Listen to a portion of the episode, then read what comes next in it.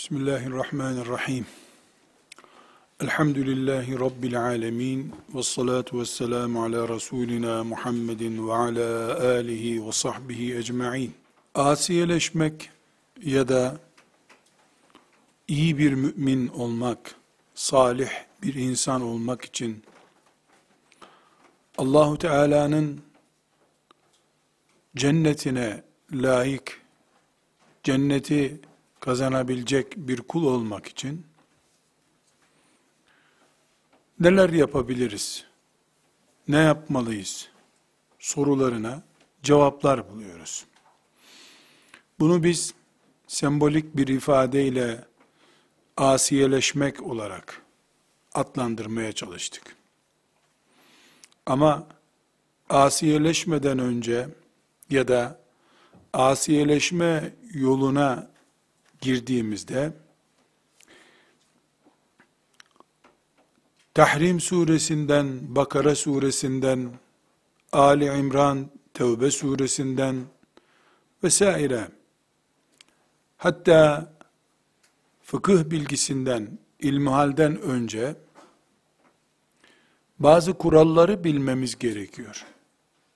Eğer temel bazı kuralları bilmezsek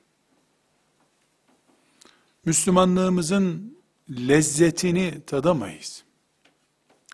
Kalabalık Müslümanı oluruz. Herkes yaptı, biz de yaptık olur. Herkes örtündü, örtündük olur. Örtünmenin bir cihat olduğunu anlayamayız.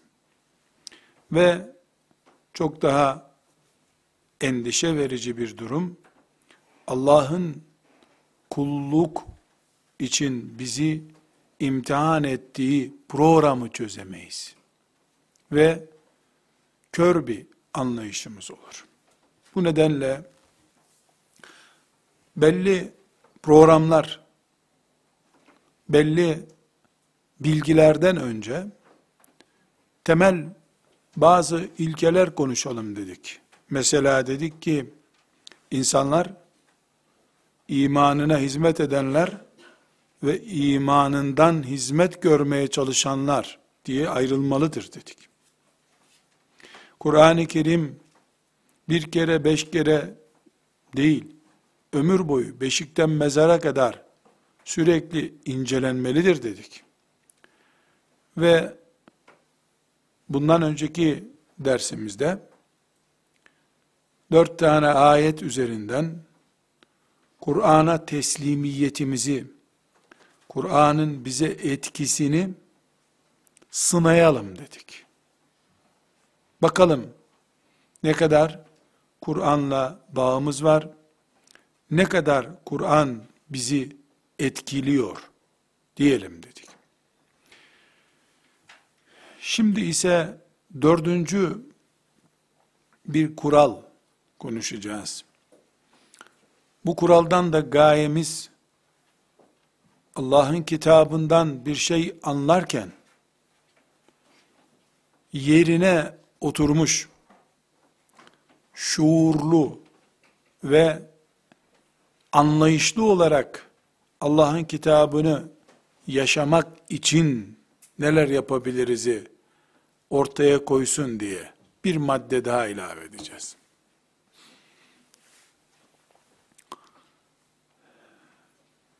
Yeryüzünde her mevsimin yaz, kış, bahar kendine farklı yapısı vardır. Yaz günü kar yağsa hayret eder insanlar.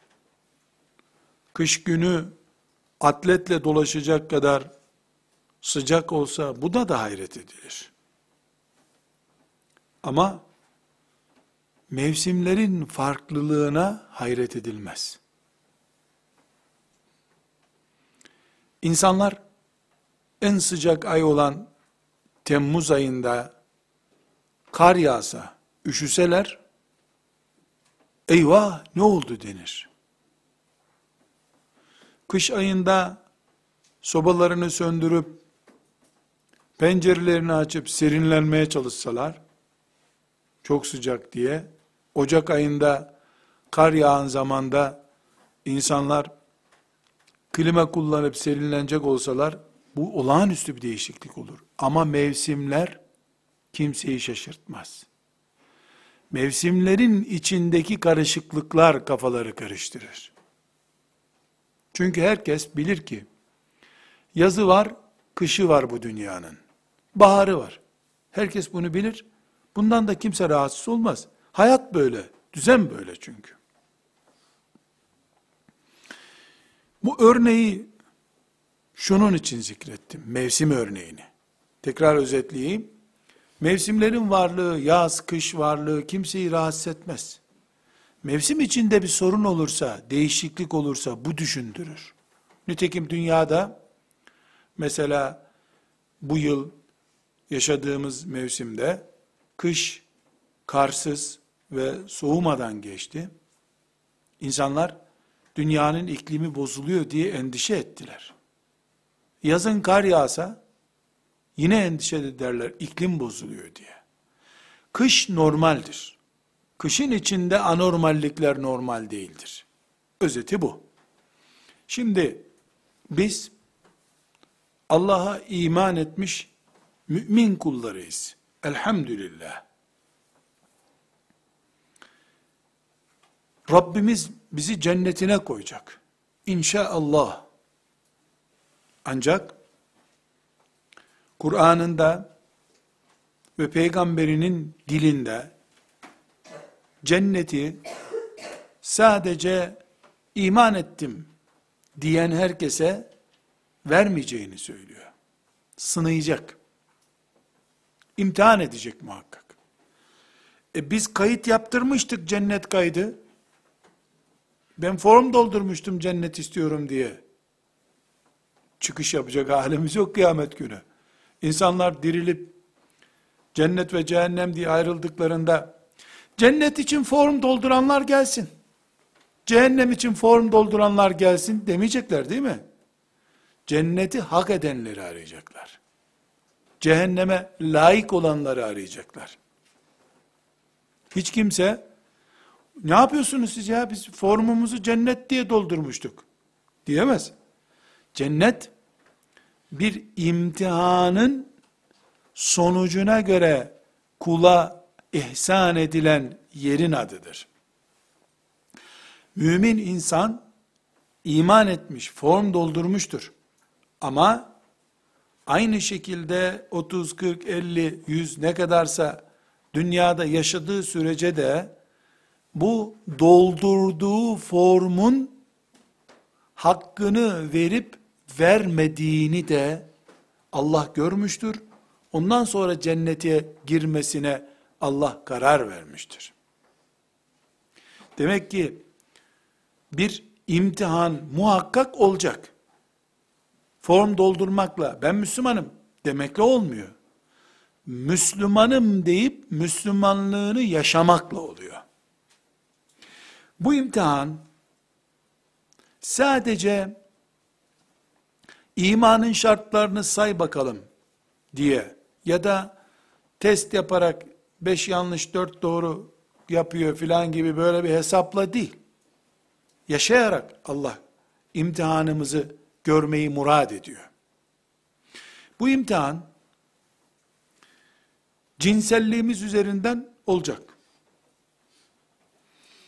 Yönetilmişliğimiz, siyasi kimliğimiz üzerinden olacak.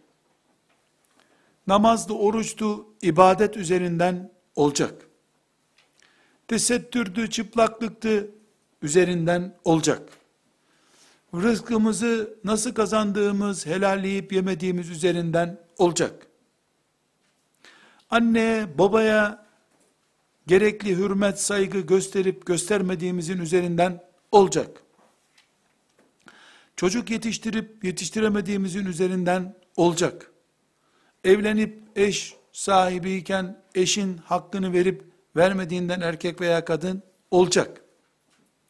Peygamber aleyhissalatü vesselama bağlılık, sünnetine uyma gibi alanlarda olacak.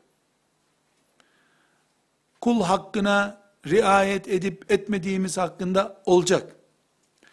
akrabalarımız çok tatlı bir gıybet muhabbeti yaparken o gıybete katılıp katılmadığımızda imtihan olacak. Hayat olduğu gibi imtihandır. Bu imtihan da müminin cihadıdır. Yeri gelir bu cihat kafirlerin saldırısına karşı silaha sarılıp dinini, imanını, iffetini, toprağını savunmak olur. Bunun adı cihattır. Genç yaşta ciddi bir şekilde şehvet baştan aşağı kadar vücudu bastırır, çıldıracak gibi olur insan. Şehvetini, iffetini dizginleyip dizginleyemeyeceği, koruyup koruyamayacağı konusunda imtihan olur. Anne ve baba normal yaşarken yaşlanır, çekilmez, takat getirilmez hale gelir. Oturma, kalkma, yeme, içme, işkence yapmaya başlar anne baba. Onların bu işkencesine karşı lazım değil, sizin gibi ana baba lazım değil deyip onları düşkünler yurduna bırakıp bırakmayacağından ölçülür. Yani insan nerede nefes alabiliyorsa hayat oradadır ya, nerede de hayat varsa imtihan oradadır. Hep kötüler, zalimler, düşmanlardan insanlar kaçınırlar. Kendi öz kardeşin, öz ablan, kendi çocuğun, kendi torunun, düşmanının yapmadığı kadar kötülük yapar. Ama Allah sıla-i rahimi koparıp koparmayacağına bakar. Lanet edip, küfredip, hakaret edip, kötü mümin olup olmayacağına bakar. Yani hayat her yerde imtihandır. Ve bu imtihan, çok önemli bir nokta bu, bizim istediğimiz şartlarda değildir hiçbir zaman. Bana bir bardak meyve suyu getirin, kendimi imtihan etmek istiyorum diyecek halimiz yok herhalde. İmtihan zaten senin istemediğin şartlarda olduğu zaman imtihan olur. Uykun ne zaman derin ve tatlı olursa o zaman sabah namazına kalk der Allah. Saat 10'da herkes sabah namazını kılsın demez ki. Yaz günü 4'te kalk sabah namazını kıl der. 4'te senin uykunun en derin olduğu saattir. İmtihan kulun istediği zaman ve istediği şekilde değildir. Allah'ın görmek istediği zaman ve görmek istediği yerdedir.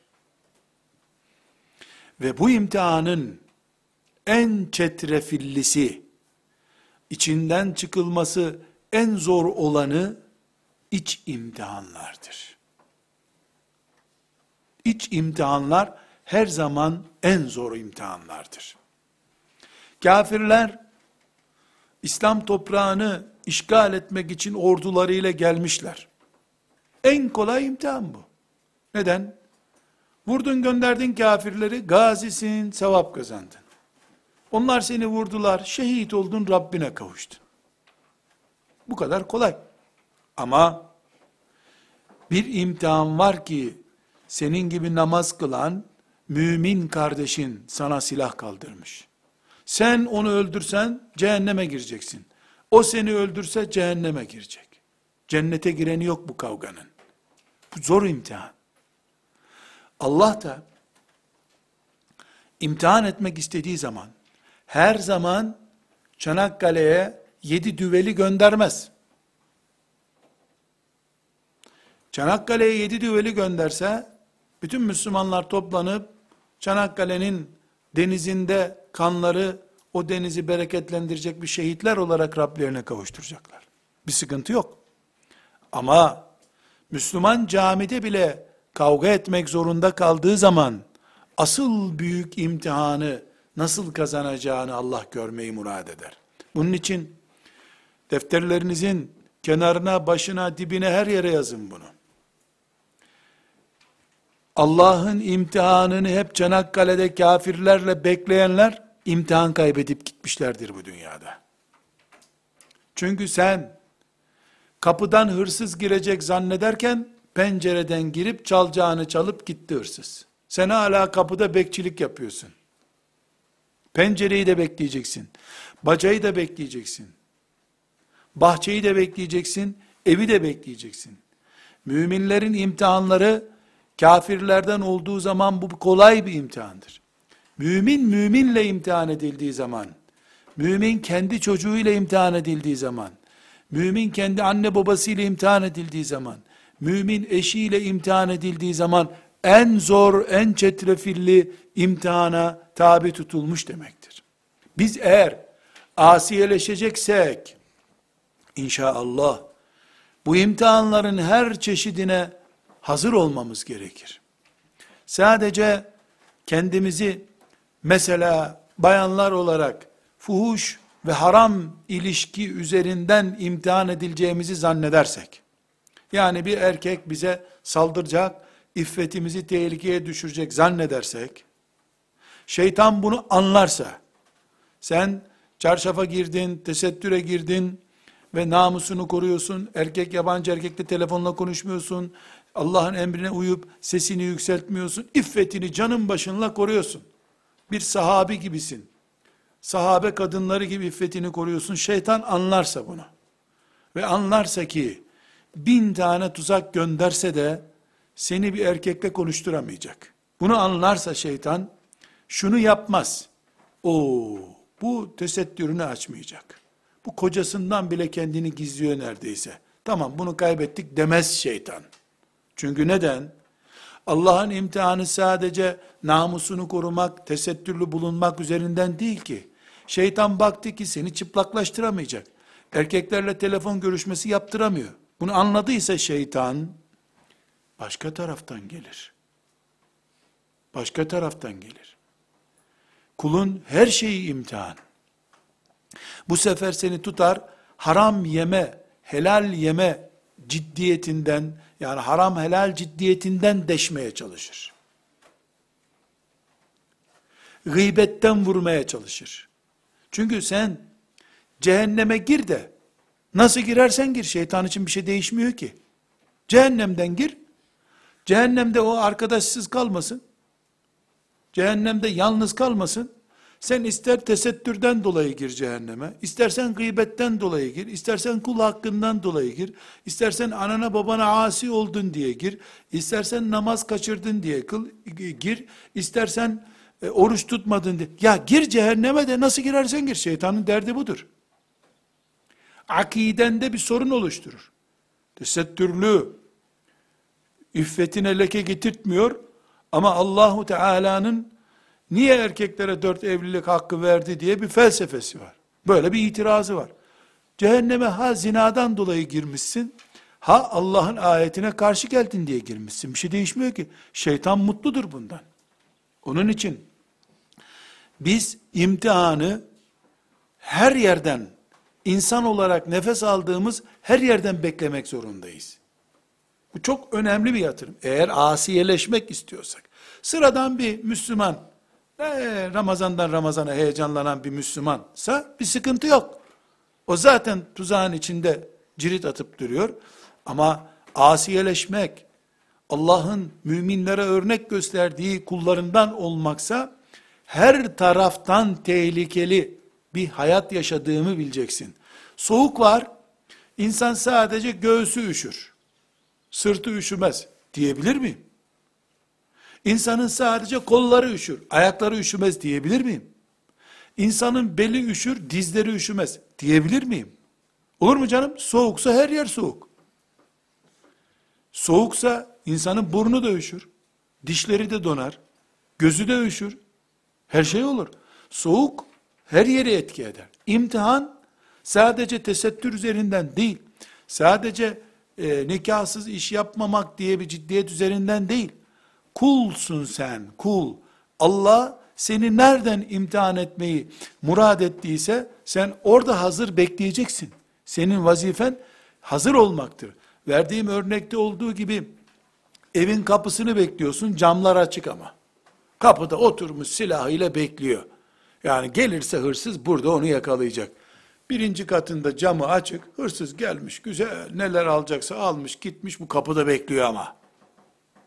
Sadece iffet üzerinden, tesettür üzerinden, sadece namaz üzerinden, sadece alkol üzerinden bir imtihan olacağını zanneden mümin, tıpkı kapıda bekleyen ama açık camdan hırsızın gelip her şeyi alıp götürdüğü bir evi beklemiş gibi olur. Müminsin, her taraftan imtihana hazır olacaksın. Burada, bu girişten sonra, neden bu girişi yaptığımızı açıklamak istiyorum. Çok önemli bir nokta bu. Bu ümmetin en büyük imtihan alanları, ya da cümleyi şöyle kuralım: bu ümmetin imtihanlarının büyüklüğü değerleriyle orantılıdır. Mesela namaz ve kurban kesmek, İkisi de Allah'ın emridir Celle Celaluhu. Ama kurban kesmek Hanefi mezhebinde vaciptir. Başka bir mezhepte sünnettir. Farz bile değildir.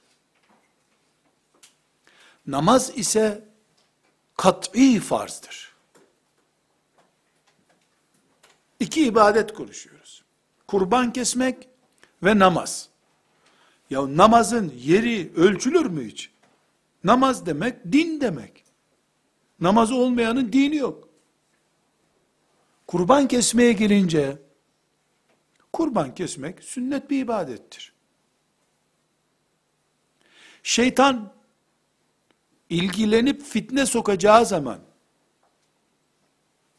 kurban kesmekle mi daha çok uğraşır, namaz kılmakla mı daha çok uğraşır diye sorsak, cevap şudur: şeytan için neresi daha kazançlı? Bir Müslüman kurban kesmese bu sene, dinden çıkmaz, kafir olmaz. Ama namaz kılmasa, Peygamber Efendimiz sallallahu aleyhi ve sellem ne buyuruyor? Kafirlerle aramızdaki fark namazdır buyuruyor. Namazı olmayanın dini yoktur diyor. Kurbanla ilgili ne buyuruyor? Biz kurban keseceğiz, imkanı olan kessin diyor. Ah, bir defa zengine şart, fakire şart değil. O da sünnet, vacip, farz değil. Kurbanı, kurban kesmeyi hafife aldığımız için haşa söylemiyoruz.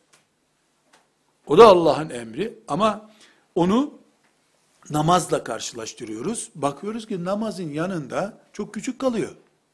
Şeytan bir gün uğraşıp bir Müslümanı namazdan alıkoysa, öbür Müslümanla da bir gün uğraşıp kurban kesmesini önlese, sonunda şeytan kurban kesmeyenden çok bir kârı yok. Onun yerine götürüp sadaka verse kapanacak o açığı. Ama bir kişi namaz kılmasa cehennemde bir arkadaşı oldu şeytanın. Şeytan yatırım yaparken büyük üzerinden yatırım yapıyor. Pahalı şey çalıyor. Bunu şöyle düşünelim, yine ev olayından örnek. Evde bilezikler var, koltuklar var, masalar var, sandalyeler var. Bir sandalye 20 lira, bir bilezikte 20 bin lira. Hırsız gelse, bilezikler orada duruyor, sandalyeyi alıp kaçar mı? Ne yapacak ki sandalyeyi? Götürürken dikkat çekecek zaten. Sandalyeyi bırakar, bileziği alır, cebine kor gider. Şeytan da böyledir. Zarar vermek için uğraşıyor. Senin sandalyeni alsa sana zarar veremez ki. Kurbandan dolayı dinden çıkmayacaksın sen. Namazdan dolayı dinden çıkacaksın. O zaman cümlelerimizin başına dönelim. Biz imtihan için bu dünyada varız. Rabbimiz bizi şeytanla, nefisle, kafirlerle, kötü çevreyle, bir şeyleri sebep göstererek imtihan edecek. Bu imtihan bu ümmette ne üzerindendir? Nesnenin değeri üzerindendir. Kadın ve erkek, ümmeti Muhammed'in geleceği açısından ölçüldüğünde, bir anne, bir baba ölçüldüğünde, hadis-i şerif ne yapıyor? 3 tane babayı bir anne kabul ediyor. Bu da neyi gösteriyor ki? Ümmeti Muhammed'in bir kadını 3 erkek yapıyor. Bir kız çocuğu 3 erkek çocuğundan değerli Allah katında. Bunun için 3 kız çocuğu yetiştirene cennet sözü veriyor Peygamber Efendimiz. 10 erkek çocuğu yetiştirene bu sözü vermiyor. Değerli, ağırlığı çok, etkisi çok.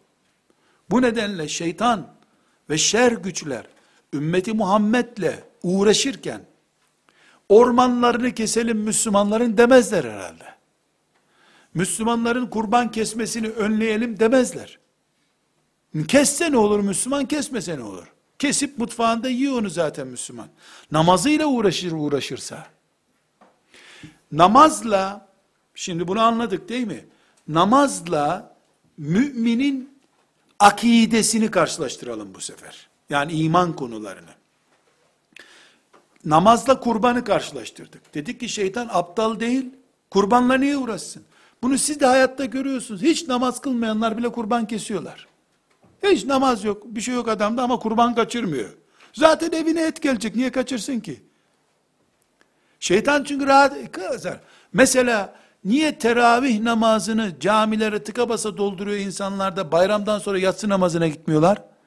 Çünkü teravih namazı kılınca şeytan bundan rahatsız olmuyor ki, istediğin kadar kıl. Nasıl olsa yatsının yerine geçmiyor. Onu da bir de turistik kılıyorsun. Eğri büğrü spor gibi bir namaz. Şeytan hiç rahatsız olmuyor. 100.000 sene yaşasan, her sene teravih kılsan bir yatsı namazı yapmıyor Allah katında bu. Farz değil çünkü. Matematiksel açıdan şeytan teravihden çok bir zarar görmüyor. Evet, ibadet olması açısından haşa teravihi hafif görüp dinimizden çıkacak halimiz yok maazallah. Ama yatsıyla kıyasladığımda kurbanla namazı kıyaslamak gibi oluyor. Şimdi başka bir pencere açalım. Biz namazla akideyi karşılaştıralım. Akide ne demek? Müminin iman listesi demek. Allah'a iman, meleklere iman, kitaplara iman, peygamberlere iman, ahiret gününe iman, kadere iman, iman esaslarımız bizim. Bir Müslümanın 5 sene şeytanın tuzağına kapılıp namaz kılmadığını düşünelim. Ama Müslüman tabii. Namaz kusuru var. Büyük günahlardan bir günah işlemiş. Bir de bu Müslümanın meleklere inanmadığını düşünelim. Ne Cebrail'i diyor. Melek ben görmüyorum ki diyor. Hangi Müslüman daha kötü? Biri meleklere inanmıyor, biri namaz kılmıyor. Namaz kılmayanla kurban kesmeyeni karşılaştırdık, kurban hafif kaldı. Namaz büyük düştü. Namaz kılmamakla mesela meleklere inanmamayı, kadere inanmamayı veya ahiret gününe inanmamayı, yani imanımızla, akidemizle ilgili bir konuyu karşılaştıralım. Bunların hangisi daha tehlikeli? Hiç sormaya gerek yok ki, akidesinde sorun olan, namazında sorun olandan daha büyük tehlikede. Çünkü akidedeki sorun, elektriğin kesilmesi demek. İman yok. İman kökten gitmiş demek. O zaman, şeytan, bir Müslümanın, tıpkı kurban mı namaz mı dediğimiz zaman namazıyla daha çok uğraştığı gibi, buraya gelelim biz, namazıyla mı daha çok uğraşır, akidesiyle mi daha çok uğraşır? Akide dediğimiz iman esasları, içinde namazın küçük bir nokta kadar kaldığı büyük bir dosyadır. Yani rakamsal konuşacak olursak, namazın ağırlığı 10 kilodur diyelim, meleklere imanın ağırlığı milyonlarca tondur. 10 kilo filan değil. Hep namaz kılsa insan, meleklere iman etmese kafir olur. Dolayısıyla namazı hiçbir işe yaramaz.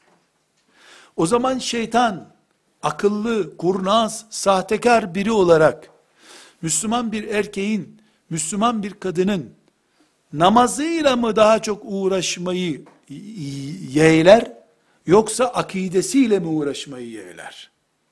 Eğer namazıyla uğraşmakta kolay geliyorsa 5 dakikada namazını bitirttireyim şunun düşünür. Sıra akidesine gelir. Bakarsa ki namazıyla uğraşamıyor. Bu adam anasından babasından hep namazlı yetişmiş. Kılma dedikçe şeytan daha fazla kılıyor. Onu orada bırakar. Gider akidesiyle uğraşır. İmanıyla uğraşır. Kadere inanmaya gerek yok der.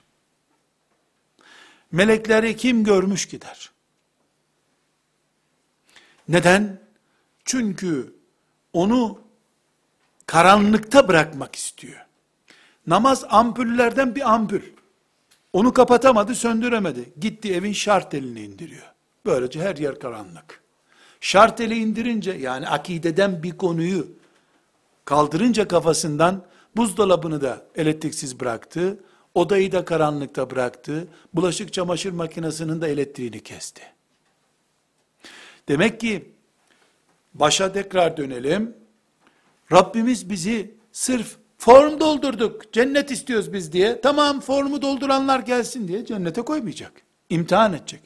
Bu imtihanı bütün kullarına hayatın her kademesinde, her yerde yapacak. Bazen düşmanlarla yapacak, kafirlerle. Bazen namazla yapacak, bazen oruçla yapacak, bazen anne babayla yapacak, bazen çocukla yapacak, bazen eşle yapacak, bazen düşünce savaşıyla yapacak. Bir yerde Allah muhakkak imtihan edecek. Bu imtihanı biz ümmeti Muhammed olarak nerelerde karşılaşacağız?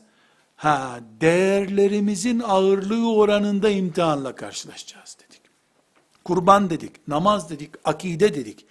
Ne değerliyse, çünkü bizi cehenneme sürüklemek isteyen şeytan için önemli olan cehenneme sürüklenmemizdir maazallah. Ha melekleri inkar ettiği için cehenneme girdi, ha kaderi inkar ettiği için cehenneme girdi, ha namaz kılmadığı için cehenneme girdi. Şeytan için mühim olan cehennemde olsun. O oranın müşterisini arıyor. Cehennem için müşteri olsun da nereden olursa olsun. Bu sebeple yer yer bakıyoruz ki Müslümanlar Çanakkale'de imtihan oluyorlar. Bakıyoruz ki fitnelerle, mezheplerle, sapık mezheplerle imtihan oluyorlar. Bakıyoruz ki Müslümanlar alkolle imtihan oluyor. Bakıyoruz Müslümanlar kendi içinde kavga ile imtihan oluyor. Çünkü Müslüman bir varil içki içse, her gün bir varil 200 kilo içki içse, bir Müslümanı haksız yere, yani kavgada kendi menfaati için öldürmenin günahını asla yetiştiremez. Yani 200 kilo içki içse bir insan, ömrü boyu da 5000 litre içki içti öldü diyelim. Yaşamaz bir insan o kadar alkol olsa da diyelim o kadar içti.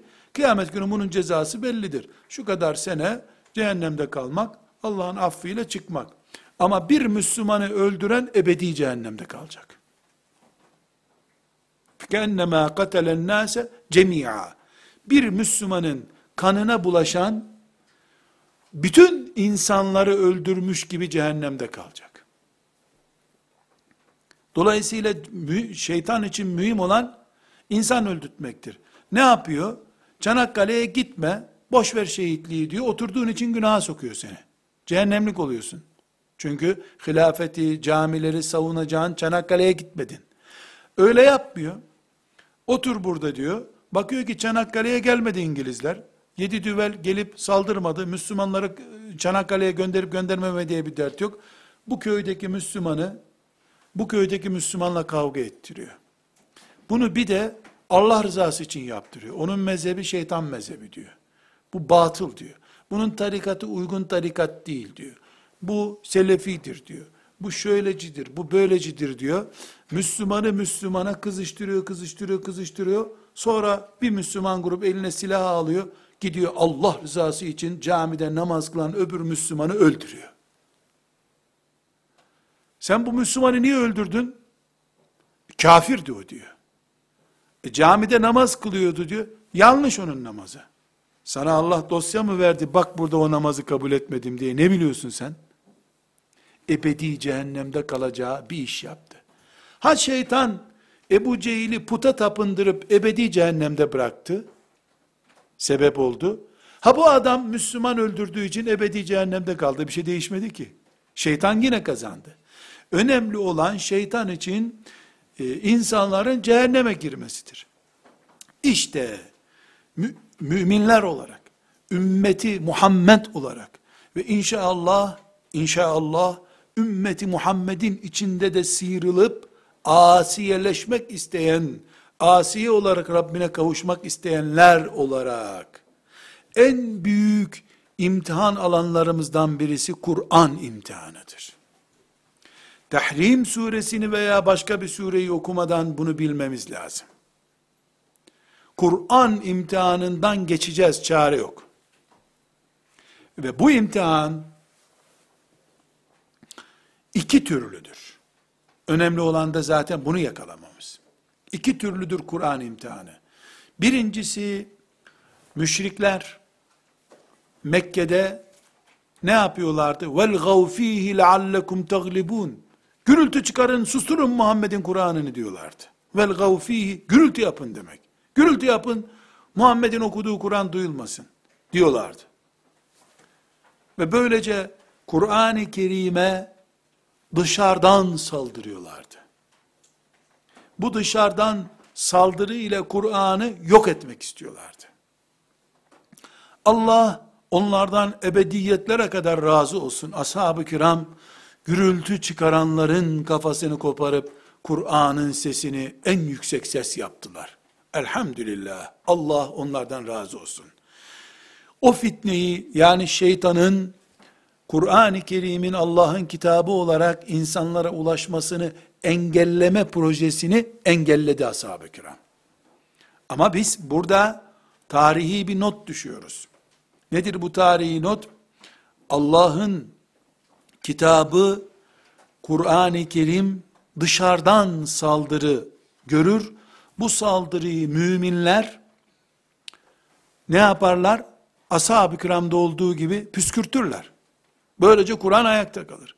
Bunun bir benzeri, aynen ashab-ı kiramda olduğu gibi, yani ashab-ı kiram döneminde olduğu gibi, bir benzeri 1900'lü yıllarda Türkiye'li Müslümanların başına geldi.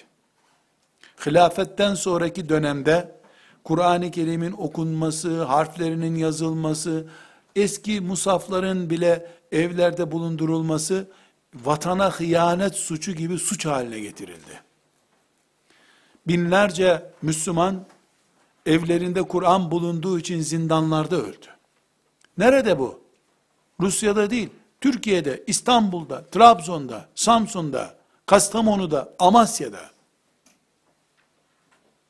Kastamonu'da niye şapka kanunu uygulamasını pilot bölge seçip başladılar?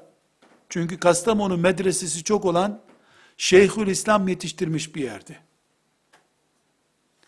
Düşündüler ki bu şapkayı, serpuş denen şeyi, Kastamonu'da başarırsak bütün Türkiye'de başarırız. Gittiler Kastamonu'da şapka devrimi kanunu uyguladılar. Çünkü orası medrese diyarı, çok Kur'an okunan bir yerdi. Şeyhülislamlar yetiştirmiş, ulema yetiştirmiş, meşayihi olan bir yerdi. Orada başarırsak başarır. Tesettürü Trabzon'da başladılar. Çarşafıdır. Niye?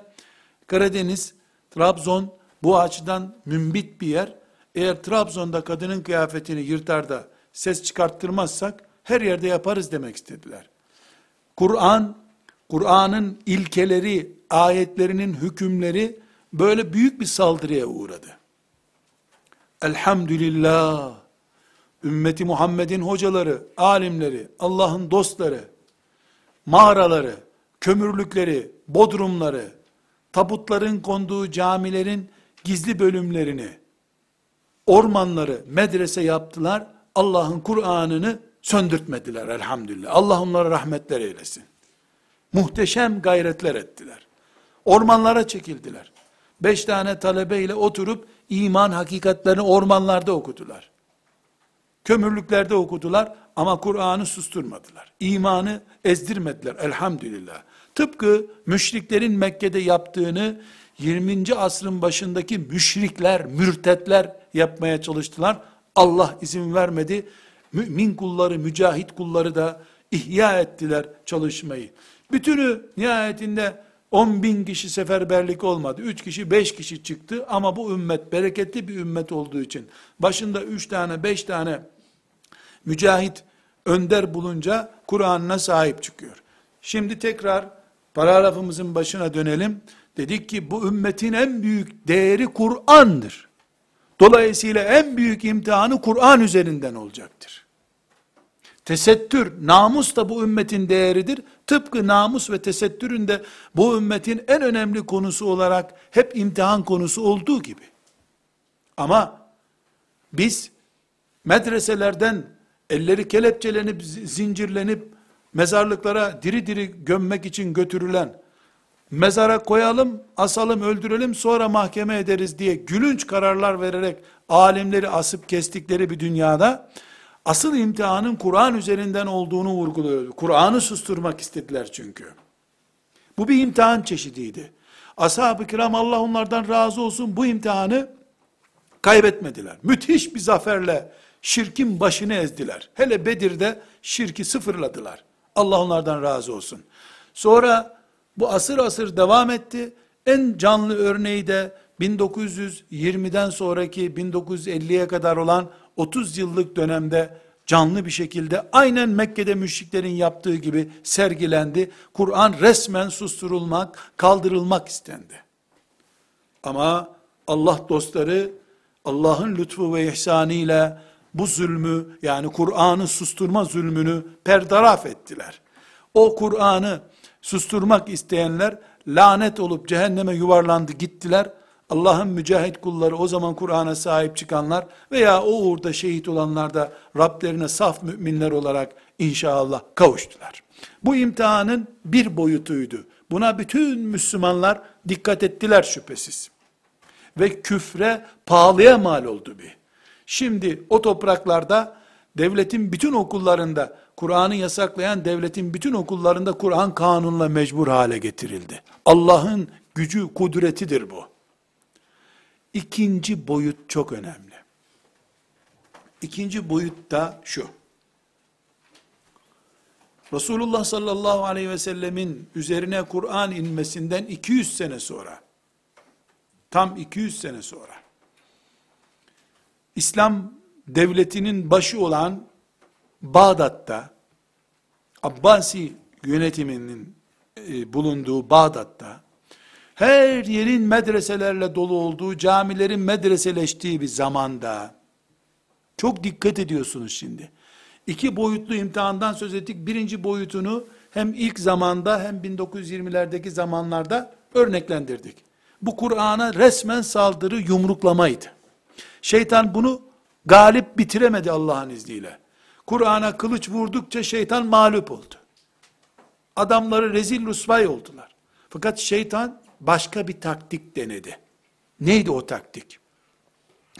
200 sene sonra İslam zirveye çıktı. Sınırları bugünkü Nijerya'dan ta İspanya dediğimiz Endülüs'e, oradan Çin'e, Çin'den Kafkasya'ya büyük bir toprak parçası İslam toprağı oldu. Şeriatla yeryüzüne hükmedildi. Resulullah sallallahu aleyhi ve sellemin gözünde tüllenen arzusu gerçekleşti. Şeytan, Kur'an'ı okumayın, kaldırın demekle kalkmayacağını anladı, inandı buna. Baktı ki olacak gibi değil. Ne yaptı biliyor musunuz? Başka bir taktik uyguladı. Madem Kur'an'ı okumayın diyorum size, siz yine okuyorsunuz. Tuttu, Müslümanların içinde Kur'an'ın ayarlarıyla oynama hastalığını çıkardı. Bakın şimdi, Mu'tezile diye bir mezhep kuruldu, yayıldı. Mu'tezile. Mu'tezile demek, tıpkı bugün ilahiyat fakültelerindeki ve benzeri işte yazan çizenlerin bulunduğu yerlerdeki insanların yaptığı gibi aklı vahiyden daha güçlü görme hastalığı. Mu'tezile demek, aklı kutsayan mezhep demek. Yani bu ayet, hadis böyle bir şey söylüyor ama bunu benim aklım almıyor. Almıyorsa sil. Bir züppe aklını almıyor diye Kur'an'dan çiziyor. Namaz kılıyor. Namazı aklı alıyor çünkü. Cihadı aklı almıyorsa gerek yok. Her şey onun aklına uyulacak. Yani Allah emredecek, beyefendinin aklı süzgeç olacak, o süzgeçten geçerse kabul olacak. Buna Mu'tezile mezhebi deniyor. Bu mezhep Bağdat'ta taraftar buldu. Namaz, cami hep aynı. Oruç, Kur'an aynı. Sonunda bu anlayış, yani Mu'tezile mezhebinin anlayışı, yıllar sonra, ki Mu'tezile 100 senelik mezhepti o zaman yaklaşık olarak, yıllar sonra şöyle bir fikir üretti. Kur'an Allah'ın yaratığı mıdır, sözü müdür? Kur'an Allah'ın yaratığı mıdır, sözü müdür? Ne demek yaratığı mıdır, ne demek sözü müdür? Koyun Allah'ın yaratığıdır. Dolayısıyla koyunu kırparsın, kesersin, yersin.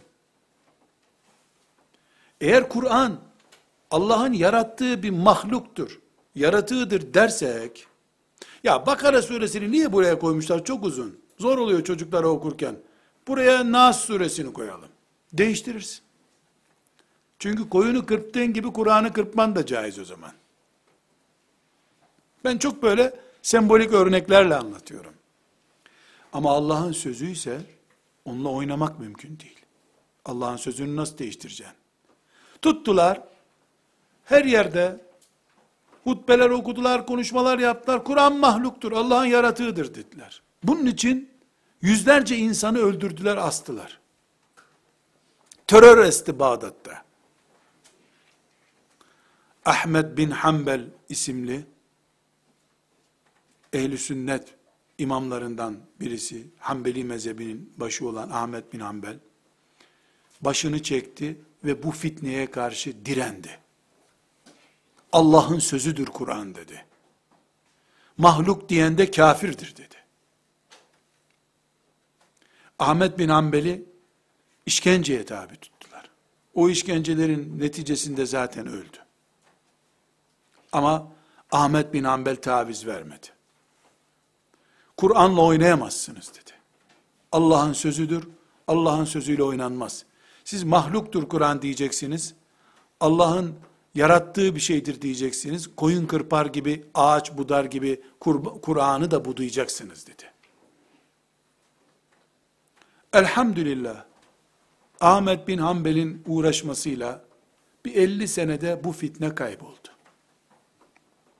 Ama binlerce insan, bu fitneden dolayı öldürüldü, zindana atıldı, dayak yedi, imansız gitti Allah'a. Bir sürü insan da bu fitneye alet olduğu için imansız gitti belki de. Şimdi bakınız. Bu fitne aradan 1200 sene geçtikten sonra Ankara'da canlandı tekrar. Onlar, Mu'tezileler demişlerdi ki, bu Kur'an mahluktur. Bunu devlete kabul ettirip devletin resmi kararına, halifenin imzasına sundular. Devlet evet dediği zaman şu ayeti kaldır, bunu kaldır, böyle oynayacaklardı. Ümmeti Muhammed bu fitneye düşmedi. Ahmed bin Hanbel'in önderliğinde. Şimdi bu fitne Ankara'da tekrar canlandı. Ankara'da derken yani orada bir ekol var, o ekolden dolayı zikrediyorum. Diyorlar ki Kur'an tarihseldir. Ne demek tarihseldir? Tıpkı mahluk olayı, mahluku yutturamadı şeytan. Tarihselliği yutturuyor şimdi. Bir sürü alim, ilim adamı, akademik ünvanı olan insanlar bu teorinin üzerinde kafa yoruyorlar. Kur'an tarihseldir diyor. Ne demek tarihseldir? Yani içinde tarihe ait bölümler vardır. Nuh Aleyhisselam anlatıyor anlamında değil. Kullanma tarihi olan ayetler vardır diyor. Markete gidiyorsunuz, üzerinde kullanma tarihine bakıyorsunuz ya, aldığınız şeyin. Kur'an'ın da surelerinin, ayetlerinin kullanma tarihi olanlar vardır diyor. Bunu da çok açık söylüyorlar. Cihat kullanma tarihi bitmiştir diyor. Kur'an'da var. 100'e yakın ayet var ama kullanım tarihi bitmiştir diyor. Tarihseldir çünkü diyor. Allah şu işe izin veriyor, bunu yasaklıyor ama tarihseldir diyor. Peki beyefendi hangisi tarihseldir? Ben hangisini istemiyorsam diyor. Tıpkı Kur'an mahluk mudur değil midir tartışmasında nasıl yetkilendirmeye çalışıyordu adamlarını şeytan? Yutturamadı Ahmet bin Hanbel sayesinde. Şimdi de Kur'an tarihseldir diye bir fitne çıkardı. Bunu da Allah'ın izniyle yutturamayacak. Çünkü Kur'an'ı Allah koruyacak. Kimi kullanarak? Asiyeleri kullanarak. Asiyelik bu demek zaten. Çünkü Firavunluk şimdi Musa'yı doğmadan öldürmeye uğraşmıyor.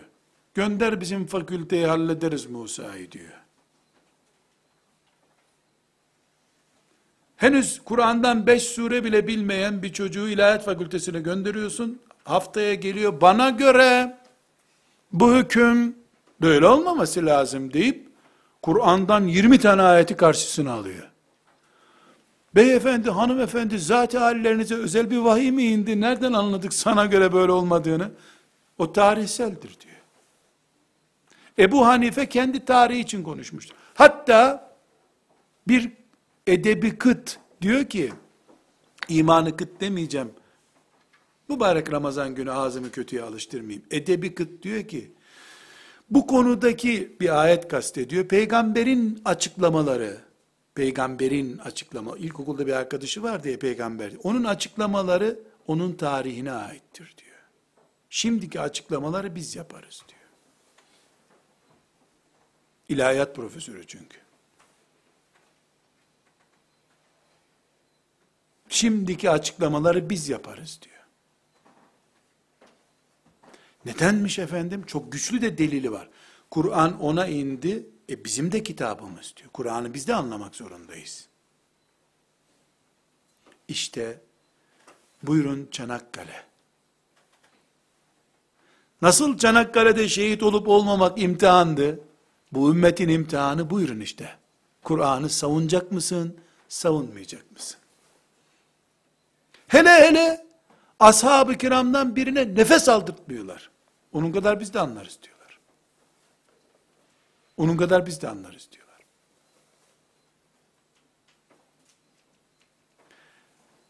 Bu elbette geçecek. 30 sene 40 sene sonra bizim bu konuşmamızı dinleyenler ne masal anlatıyor bu adam? Nerede? Böyle bir şey yok dünyada. Yanlış söylüyor herhalde diyecekler inşallah. Ama o günde yeni bir fitne gelmiş olacak muhakkak. Fitnesiz bir dakika olmaz. Kulluğun iptal edildiği bugün tatil, bugün Müslüman olmasan olabilirsin denecek bir an var mı dünyada? Hep kulsun, yaşadıkça kulsun, Allah'ın izniyle de imanını savunacaksın. Bazen Çanakkale'de, bazen okulda, bazen medresede, bazen evde, bazen sokakta. Buradaki sorunu tekrar toparlıyorum. Tesettürle cihadın bittiğini zannedenler yanılacaklar. Tesettürü kazandın, başardın, Kur'an'ını savunmadın. Yine öldün. Namaza kalktın ama oruç tutmuyorsun. Oruç tuttun ama zekat vermiyorsun. Bir tarafla olmuyor. Allah nerede imtihan ederse orada hazır beklemen lazım. Hiç alkol kullanmaz maşallah. Zinaya gevşek biraz. Gene suçlusun. Cehennemdesin gene, şeytanın yanındasın. Zinaya asla yanaşmıyor. Alkolü görünce dayanamıyor. Yine şeytana abonesin. İşte şimdi anladık mı? Ebu Cehil'in susturun şu Kur'an'ı deyişiyle aynı imtihan 20. asırda nasıl ortaya çıktı? Aynı şekilde 200 sene sonra Efendimiz sallallahu aleyhi ve sellem'den şu Kur'an mahluk olsun, içiyle oynayalım istediğimiz gibi fitnesini Ahmet bin Hanbel söndürdü. Rahmetullahi aleyh. Şimdi nasıl ortaya çıktı? Bunları bilmeyenler, mesela Tahrim suresini okuduğumuz zaman bu ilkeleri niye öne çıkarıyorum? Tahrim suresi başlarken ya eyyühen nebiyyü lime tuharrimu ma ahallallahu lek tebtegi merdate ezvacik vallahu gafurur rahim. Koca Kur'an levh-i mahfuzdan gelmiş. Şu ayete bak. Ey peygamber, niye helali kendine haram ediyorsun?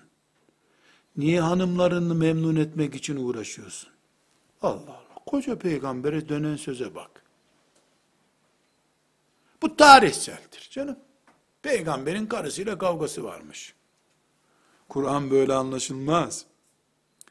Böyle basit düşünecek yerde peygamber bile olsan, 124 bin peygamberin en büyüğü de olsan, aile sorunu yaşamadan gidemezsin bu dünyadan. Tahrim suresi bunu anlatıyor. Onun için asiye olmak, erkek veya kadın, hangi modelden olacaksan, aileyi sağlam kazığa bağladıktan sonra mümkündür. Kıyamete kadar Müslümanlar aileyi en büyük cihat görsünler diye, ailesini sağlam kazığa bağlayamayanın yol alamayacağını bilsinler diye, peygamberinin üzerinden bir örnek veriyor Allah. Peygamberi bile kadınlarıyla olan tartışmasından göreceğiz o zaman inşallah. Sinirlenmiş, daha bal yersem haram olsun bana demiş. Allah da ayıplıyor, ne yapıyorsun sen? Bal haramdır, nasıl dersin sen? Ey peygamber! Şimdi bir erkek bunu okuduğunda, bizim karı çok bela derken, Tahrim suresini okusa da anlamamış diyeceğiz. Bir anne kızını reklam ederken, yani yok benzeri yok kızımın benim, evliyalardan biri derken, ne kadar bol palavra konuştuğunu Tahrim suresinde göreceğiz. Sen insan değil misin? Gökten mi indi senin kızın? Oğlun gökten mi geldi? Vahiy mi geliyor senin oğluna? Velev ki vahiy gelse bile, peygamberin de evi vardı, melek değildi. Ve o evinden sorunlar yaşadı. Ne peygamberliğine halel getirdi bu, vazgeçildi peygamberliğinden, ne de o karısını öldürdü, ne de karıları, analarımız, beni boşa, seninle yaşanmaz deyiverdiler. Göreceğiz ki, bir kuruş etmez bir mesele yüzünden bu ayet indi. Bir kuruş etmez. Konu 5 kuruş etmez bir konu görünüyor. Ayet inmesine sebep olmuş. Çünkü peygamberin evinde sorun var. Peygamberin evinde sorun varken, peygamberin mihraba geçip Cebrail'in arkasında durduğu bir namaz kıldırması mümkün değil. Biz Kur'an'ı böyle anlayacağız.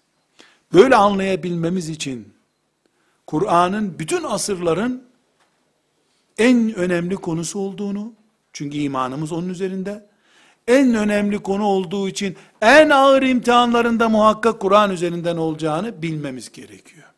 Konuştuğumuz budur. Bunu anlamak, bunu anlatmak istiyoruz.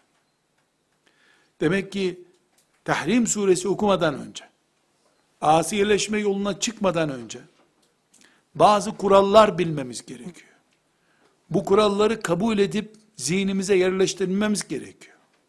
Bunlardan bir tanesi de, Allah'ın kitabı 365 gün 24 saat imtihan konusudur.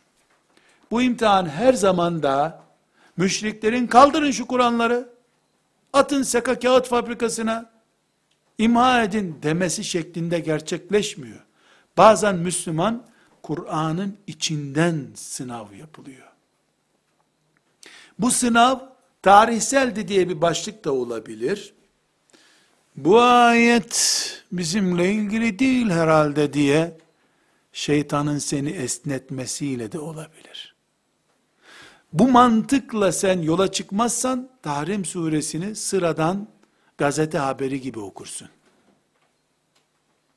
Tahrim suresi okumadan önce ayetlerin her birinin senin cennetin veya cehennemin olup olmadığına bakacaksın. Ondan sonra konuşacaksın. Ondan sonra Kur'an okuyorum, okudum, okuyacağım diyeceksin. Tefsir bunun için okunur. çomak sokmak için değil. Tefsir, teslimiyet olmalıdır. Sallallahu aleyhi ve sellem ala seyyidina Muhammed ve ala alihi ve sahbihi ecma'in velhamdülillahi rabbil alemin.